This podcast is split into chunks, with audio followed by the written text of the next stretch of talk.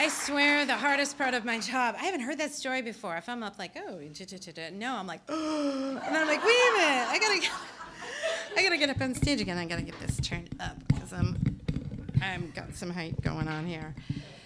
So, um, so something's happening to me, and um, and I'm not quite sure what it is. I know I turned 50 November 1st, and that was a big deal. But age kind of like has never been a thing for me. So um, people are like, "Oh, over the hill," and that whole thing. And that age, it's never really never done. I've lost complete years of my life because I haven't been able to keep track of my age.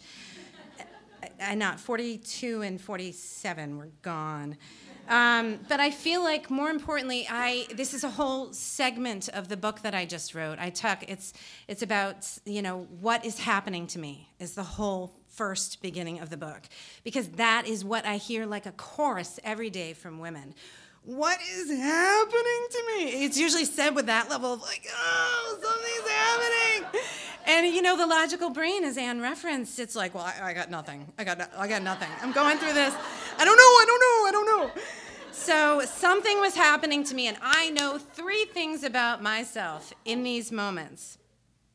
One, step number one, is I know I need to slow down and I need to savor because I'm a fast mover and it takes a truck sometimes to slow me down. But I'm getting better and better and better about just slow down and savor, and I will catch more stuff than I didn't catch before that maybe will give me a clue. And then the other thing I know is to move my body. That always helps. Dancing and running and being in my body always gets things moving. It's like a body in motion stays in motion, right? And I'm going to be talking a lot about those other two things sometime over the next couple nights. But I want to talk about the third thing I know about myself, and that is I make art. Constantly make art. And you might not know this, but in I was an art major. I was a visual arts major. There, I said it.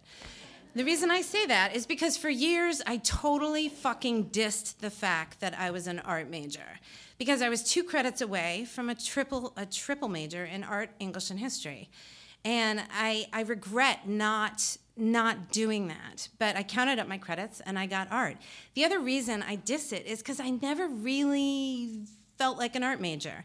So I didn't paint with oil paints like the other people did. I didn't do the watercolor thing. I didn't hang with the people with the pencils, and was actually told never to pick up a pencil again by an absolute prick. Couldn't believe that. Damage. Bad, bad move, guy. So um, I never really hung with the artists. So I never really took on that mantle. I never really took on that identity. And yet, I make art constantly I always have. Anything that stands still, I'm gonna do something with it. I'm gonna bedazzle it. I'm gonna, I'm gonna glue shit on it. I joke if my kids would stand still for long enough, I would probably paint them. I tattoo myself. I, I'm just always like, ooh, that would just do that. I'm always making shit. I've never called it art but I, I write. People call me a writer. I'm making shit. I'm making shit. I'm people call me a storyteller. I'm like, well, that's like Moth and, and those people. I'm just like making shit up as I go. Um, so people want to call it things in my mind, but the bottom line is I have I, I make shit. I make shit. That's what I do. Some good shit and some bad shit. And but I really don't care. I just keep making shit because that is how I figure out everything and anything in my world. It's my go-to interface with how I make meaning in my world. I make shit with my body all the time. I'm, I'm gesticulating constantly. And so, making for me, the word that I'll use is conjuring. I use that so much with my clients. You conjure, we have the ability. I love now, I have a Jeep Wrangler, wanted this car forever. And I finally have a two door Jeep Wrangler, and the top comes off. And if you're in Portland and you see me and you'll look for me now, it's a red Jeep and I drive, it's right outside, and I drive around and my hands are like this. And I'm like, yes, yes, yes. So there's like no roof on me anymore. I'm just constantly conjuring. But I have always identified conjuring with the word witch until I read Lisa Lister's book, actually. I never identified with witch until I read that book.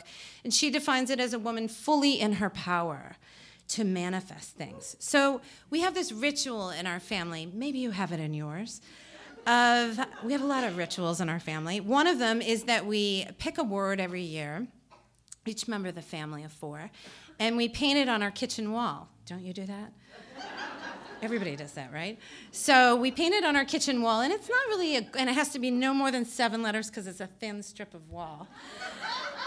Limit on that. There's a roof on that one.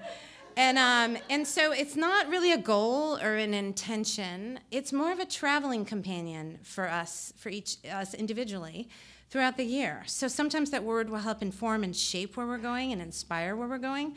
But more often than not, we're like, huh, you know, uh, look at this word and look what I did this year. Isn't that funny how that worked?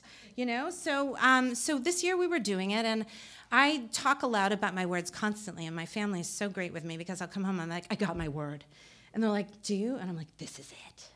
And then like a week later, I'm like, No, this is it.